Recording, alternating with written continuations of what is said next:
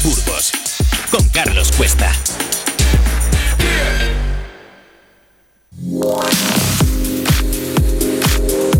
Vive en la mañana, Burgos.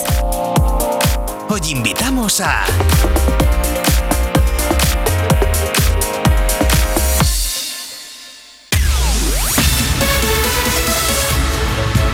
Cuando pasan 28 minutos de las 9 de la mañana abrimos los micrófonos en Vive Radio a un profesional autorizado para hablar de urbanismo y de arquitectura. Él es Javier Santamaría, un reconocido arquitecto burgalés, una persona con criterio y conocimiento, conocedor de lo que sucede en Burgos y provincia y que amablemente nos aporta un poco de luz a un tema que nos repercute directamente a todos los burgaleses. ¿Cómo estás Javier? Buenos días. Buenos días, Carlos. Pues muy bien, encantado de estar con vosotros. ¿Qué tal las Navidades? Hay que preguntarlo porque, bueno, aunque hoy ya retomamos esa normalidad, esa rutina, pero bueno, la verdad es que todos venimos con una cara de, una sonrisa, una cara de alegría, que para qué, porque yo creo que son las, las vacaciones o las fiestas más bonitas del año, las Navidades. No sé si a ti te pasa. A mí me pasa así, a mí me encantan estas fiestas. Además, como son la época en la que vienen mis hijas a casa, pues estoy encantado. Pues fíjate, la verdad es que es maravilloso. A mí me pasa lo mismo, aunque este año te voy a decir que, que la he visto poco porque ha estado yendo, viniendo, porque tenía alguna clase, he tenido que volver, a, bueno, en fin, que una, una, una movida. Pero bueno, la verdad es que encantadísimo de reunirnos con la familia y bueno, aunque se echa de menos también algún miembro que, que se va quedando atrás, pero sin embargo, bueno, pues son fiestas muy entrañables, muy bonitas y que hay que recordar con mucha alegría. Oye, Javier, vamos a empezar con un tema pues interesante porque veíamos que, por ejemplo, en, el, en la zona de celofán venía ayer en Diario de Burgos que se cumplen 20 años, ya hablaremos de ello la próxima semana, pero ya se están planteando un parking de altura junto a la celofán. Cuéntanos, ¿hay que modificar el plan general de, de ordenación urbana? Pues sí, mira, porque en principio en lo que se establece en el planeamiento ahí es una dotación en superficie, o sea, el parking que hay actualmente, ahora mismo si te fijas, delante del colegio, no sé si es un colegio, una guardería, los gigantillos, ¿no? Hay una especie de parking en superficie y evidentemente esa parcela no, no contemplaba eh, volumen edificable. También es verdad que es una parcela dotacional y que el ayuntamiento podría modificar esa situación un poco según las necesidades de que se estimen eh, oportunas ¿no? en la ciudad.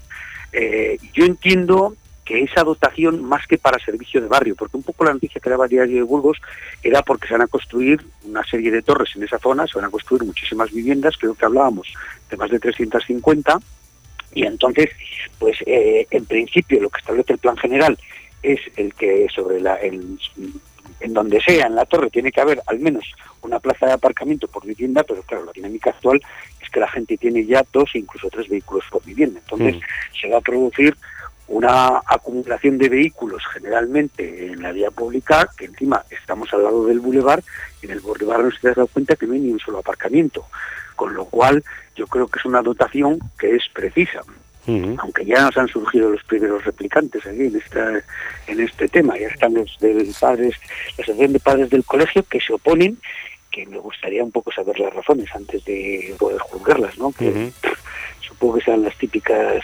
razones que a alguien se le ocurre, ¿no? De, no, es que nos va a quitar el sol ya, pero parece que el sol fuera tuyo, ¿no? Efectivamente. ¿Cuántas, cuántas, cuántas viviendas, eh, Javier, se han construido y luego han, construido? Claro, y luego han, estado 20, 30 años con un sol espléndido, con unas vistas maravillosas y de repente había un solar allí enfrente y les han construido y, y cache la mar, pues, pues sí, es así la vida. La verdad es que el que, el que llega al último en este caso, pues, pues gana, pero, pero es cierto que, que bueno, que, que si estaba previsto que ahí podía haber esta instalación, pues o esta, esta infraestructura, ¿por qué no? ¿Por qué no? Vamos con otro tema, porque el ayuntamiento ya se está planteando derribar la casa municipal en ruina del viejo Gamonal. Cuéntanos, porque esto del poblado de Gamonal, la verdad es que no sé si, si habría una, una solución definitiva, un plan general de urbanismo que pudiera darle sentido a, esta zona, pero yo creo que, que algo hay que hacer porque el tiempo pasa y esta zona no mejora, ¿eh?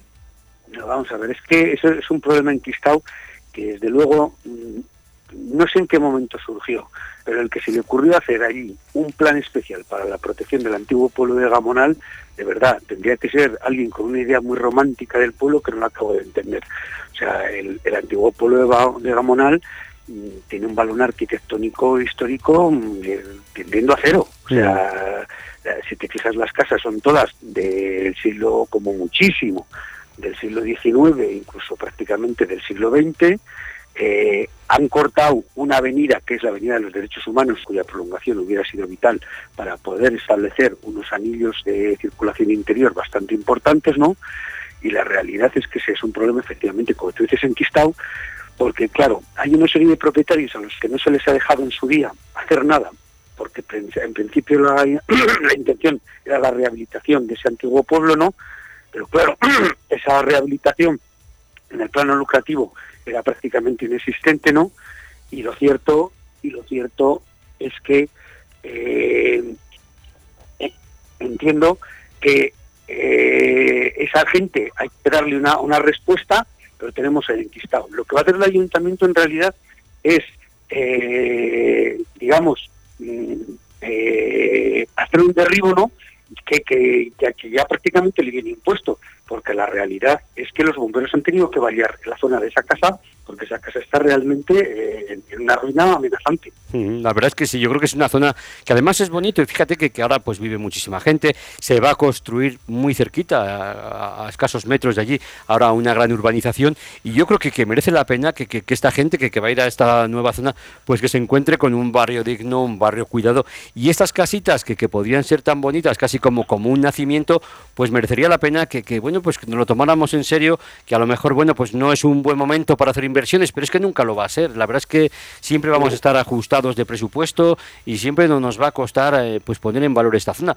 Pero cuanto antes se haga, antes la vamos a disfrutar y yo creo que es un tema muy importante. Vamos con otro tema, el velódromo de San Cristóbal, que según el equipo de gobierno del ayuntamiento, el bipartito, pues se va a derribar. Se trata del velódromo de San Cristóbal y cuenta con un presupuesto en principio de 500.000 euros. Yo no sé si va a ser suficiente porque al final, pues como pasa con todo, al final hay, hay ampliaciones de presupuesto y no sé si, si, si con esta medida pues vamos a dar un paso que también los vecinos pues, pues lo están pidiendo para reconvertirlo en un nuevo complejo público dedicado a los deportes de exterior. ¿Qué te parece? Vamos a ver, este tema del velódromo de San Cristóbal merecería una reflexión importante, de que un poco cuando hablamos el otro día de los asuntos que íbamos a hablar hoy, ¿no? Estoy investigando un poco, esta es una instalación que viene de muy atrás, muy atrás, muy atrás, antes del año 90, ¿no? que no sé quién en algún momento convenció a alguien en el ayuntamiento, posiblemente en el momento del responsable de deportes, ¿no? de que se necesitaba esa dotación del velódromo. Esa dotación del velódromo se hace, no se mantiene tampoco muy adecuadamente, ¿no? Se llegó a hacer un proyecto de eh, cubrición de ese velódromo, que yo lo llegué a ver ese proyecto, era un proyecto bastante ambicioso y tal, para transformar la pista que tenía de hormigón en una pista de tarima, ¿no? y no se y no se efectúa. Pues alguien dice, oye, que tampoco hay tantos que hagan aquí en Burgos eh, eh, este tipo de deporte, y entonces no se efectúa. Entonces se transforma en una dotación lumpenizada, cuando la realidad es que en el centro del velódromo hay una pista que se podría haber utilizado. Yo sinceramente creo que tenemos un afán destructor. A veces tenemos un afán constructor sin tener mucha idea. Me gustaría saber quiénes son aquellos que dijeron que se necesitaba esa dotación porque darían unos argumentos que convencieron a un concejal para hacerlas, que de verdad hay cosas que no las acabo de entender, no las acabo de entender. Yo sé creo que no solamente hay que hacerlo, luego hay que potenciarlo, promocionarlo, eh, ayudar a la gente a que, a que practique este tipo de deportes. Ahora se habla también de instalar una pista de skate, pues lo mismo. Eh, si, si no se potencia y no se promociona que se practique el skate, pues al final igual también queda, queda en desuso. No ahora, porque al principio todo, todo se utiliza, pero en unos años si no hay una verdadera eh, práctica, si no hay una verdadera vocación para este este deporte, pues al final se quedará en nada. No así eh, ocurre, por ejemplo, con el pádel, que cuantas más pistas se pongan, pues más se está practicando. La verdad es que son deportes que, que enganchan y que, que, hay que, hay que poner en valor, pero, pero no lo sé. Yo la verdad es que siempre que se cuide y se mantenga y se, y se promocione, pues me parece buena idea, pero si al final se abandona, pues ya está. Pero fíjate cómo comenzamos el año. Van a derribar una casa del antiguo, del viejo, del viejo Gamonal, van a derribar el velódromo, en fin, pero no solo de derribos vamos a hablar, porque también los Carlos, es que no hablamos de lo mismo, es que la casa del antiguo pueblo Gamonal es una casita, que su derribo, pues, oye, implica un gasto relativamente modesto, mm. y lo del velódromo yo creo que merecería una que se merecería una reflexión, ¿no? De joder, se puede utilizar esta dotación, es aprovechable. Es que vamos a hacer lo mismo, o sea, vamos a hacer lo, que hicimos con el Yagüe, que derribamos un edificio magnífico porque alguien no quería tener un vigilante allí. O sea, es que de verdad son cosas que yo creo, porque además si me dices que estamos hablando de un presupuesto de 500.000 euros para hacer ese, esa demolición, que te voy a decir una cosa, se va a quedar corto, porque la gestión de residuos generalmente es mucho mayor. O sea, es que al final todo este tipo de cosas son tremendas, ¿eh? son tremendas. Entonces, no podemos... Mm, creo que debemos reflexionar mucho más las cosas. No, lo tiramos, ya está. Algún vamos día, a reflexionarlo. vamos a reflexionarlo. Algún día hablaremos de la gestión de residuos, que me parece un tema muy, muy interesante. Yo a los empresarios les estoy escuchando cosas que no sé si, si me gustan, pero no las quiero traer al programa hoy, con ese de, esa recogida a la carta, puerta a puerta, que van empresa por empresa. En fin, pero algún día hablaremos, y no solamente de, estos residuos que, puede generar la, demolición del velódromo, que también es importante, y a ver qué se va a hacer con ellos. Lo mismo que está pasando con, con los edificios de Uralita, los tejados qué hacemos con las uralitas. La verdad es que es complicado. Algún día, algún día hablaremos, que me parece un tema muy interesante. Oye, los vecinos del crucero urgen mejoras en los parques. Yo no sé si, si esto es una crítica general, una reivindicación de toda la ciudad, o es que aquí está en el crucero un poquito más abandonado que en otras zonas. ¿Qué nos cuentas, Javier? Mira, si, si, recuerdas, hace poco hemos tenido la noticia de que se han renovado, y además yo creo que son estas navidades, se han renovado una serie de parques infantiles en Burgos, ¿no? Se hablaba de determinados sitios, ¿no? Los que se había renovado el pavimento, los que se habían renovado, los juegos, eh, se hablaba incluso uno de estos juegos de tela de araña que se había hecho mucho más grande, se había gastado una cantidad importante, ¿no? En la renovación de, de ese juego, y es verdad que el parque del crucero pues está un poco abandonado. Es un parque que está un poco a la espera de que se realice ya de una definitiva vez la transformación de la vía de ronda en una vía urbana, que se hagan las conexiones con el barrio, porque ahora mismo el Parque del Crucero está en un sitio en un poco prácticamente marginal, está en el borde del barrio, está justo dando a esa vía rápida que es la autovía de Ronda, ¿no?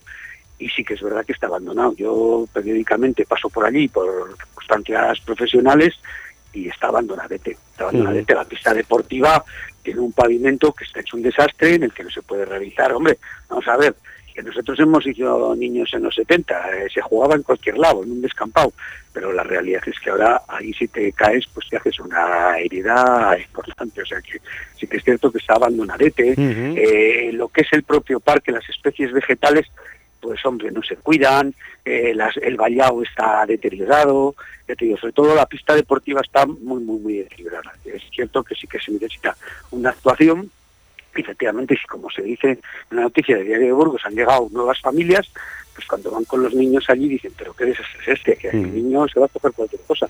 ¿Sabes? Es que ahí van los tiros.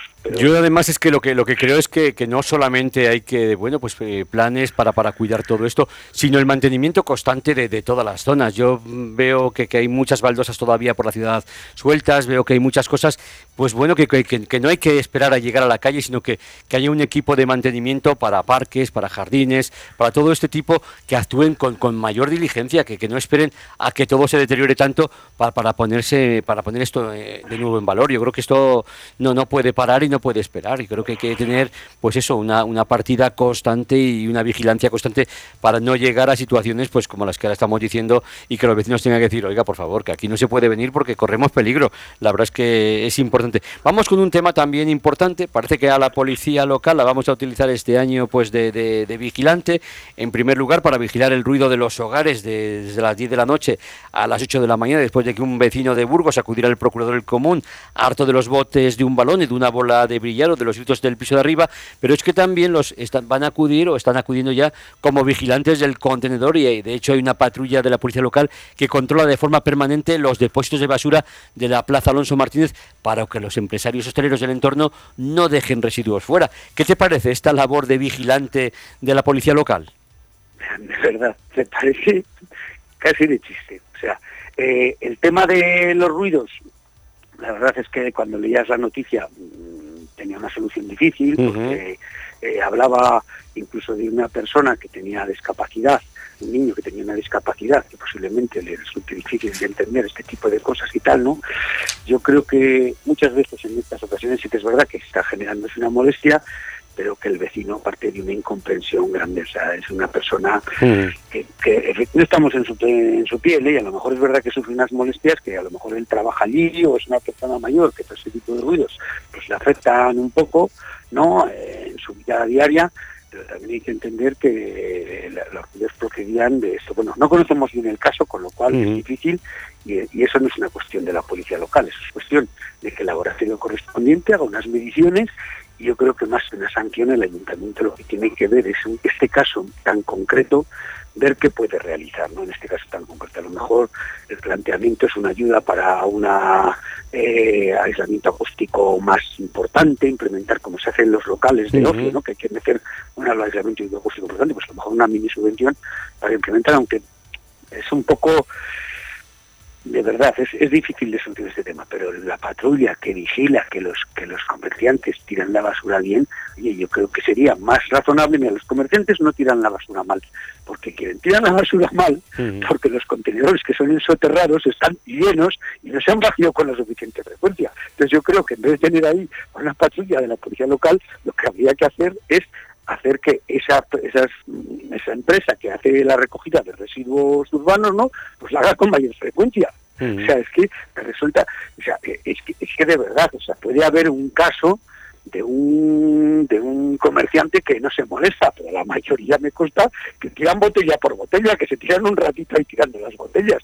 Y pasa lo mismo en, en los contenedores que hay en la plaza de San Fernando, que es un sitio más emblemático, y pasa en varios sitios. O sea, es que de verdad me parece absolutamente ridículo que tengamos una patrulla, o sea, unos, unos elementos de la policía local allí vigilando que se tire la basura. Me parece, vamos. Además, yo estoy seguro, yo estoy seguro, Javier, estoy seguro que mientras esté allí el coche con la policía y los dos eh, uniformados, que nadie va a tirar nada al contenedor ni nada va a dejar fuera, que van a estar, oye, no, no, que, que nos denuncian, que ya lo saben los hosteleros y allí, por supuesto, ni estos ni a lo mejor otros, que, que, que, a veces pensamos, porque yo veo mucha furgoneta que llega a un contenedor y tira escombros y tira lo que sea y no es su barrio, ¿eh? pero bueno, le, le viene bien en ese momento y ahí lo deja. Por eso digo que un día hablaremos de, los residuos, que me parece un tema importante. Vamos con otro tema importante, que es la tasa de basuras, ¿eh? que subirá un 30% en toda la provincia. La verdad es que la repercusión de los recibos va a ser importante porque va a estirar entre los 15 y los 28 euros.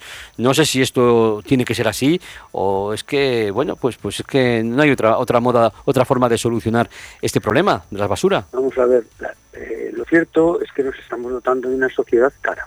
el hecho de gestionar los residuos implica un gasto bastante importante, ¿no?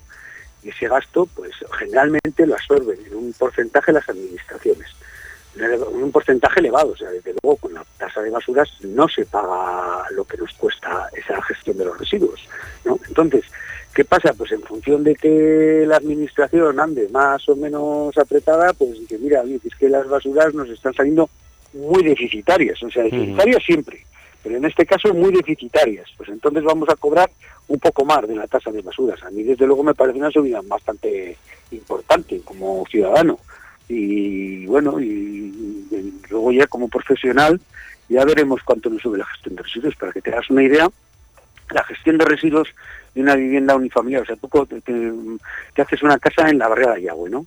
Tiras la casa que había. Pues la gestión de esos residuos, la tasa te puede suponer unos 9.000 euros, para que te hagas idea. ¿eh?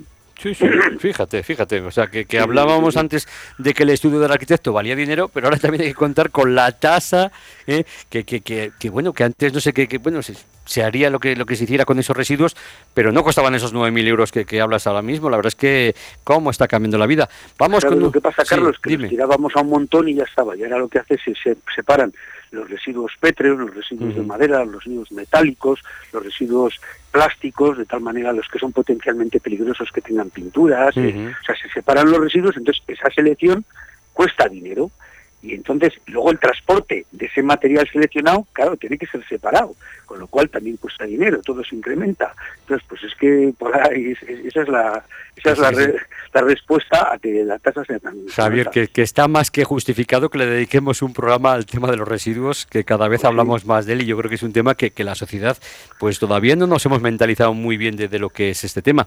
Vamos con otro asunto. Solicitan más de un millón de euros para rehabilitar 24 iglesias en ese convenio de las goteras que la Diputación y el Arzobispado de Burgos mantienen abierto pues para, para que este patrimonio, pues primero, no se pierda y no se nos derrumbe, que, que ya, ya es bastante. La verdad es que este plan de este convenio de las goteras ha hecho mucho bien en la provincia de Burgos, porque si no, de otra forma, pues si hubieran caído muchísimos templos que hoy, hoy en día están en pie, aunque también hay que decir que hay otras, como hemos hablado en ocasiones, como los vecinos de Villamorón o de otras localidades, que a través de crowdfunding y otras eh, iniciativas han conseguido también arreglar sus templos. Vamos a ver, este, este convenio que se hace, se establece entre la, el arzobispado y la diputación es vital. la realidad es que todos los años, eso de que la diputación todos los años habilite una partida para que se hagan reparaciones en los templos es, eh, lo que hace que eh, dentro de un orden, a pesar de que tenemos muchísimas necesidades y que no se va a llegar nunca a intentar arreglarlo todo, no, pero hace, posibilita que muchos de estos templos se mantengan en un estado razonablemente adecuado. es que es, es, un, es un, este convenio es vital, vital.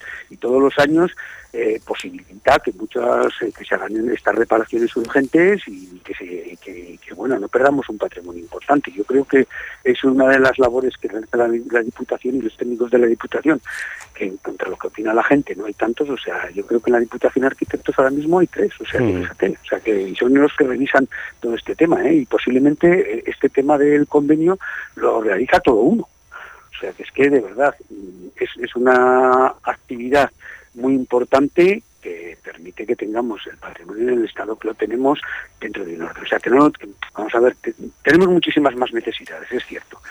Pero oye, vamos poco a poco y sinceramente creo que, se, hace una labor de mantenimiento muy importante y muy encomiable. Pues desde aquí también aplaudimos este convenio de las goteras que nos parece muy interesante y sobre todo que, que, está salvando un patrimonio que de otra forma, como decimos, se perdería. Tenemos un minuto, Javier, para hablar del consumo de las calefacciones y yo me gustaría que nos dijeras un tema muy claro, la temperatura del termostato mínima.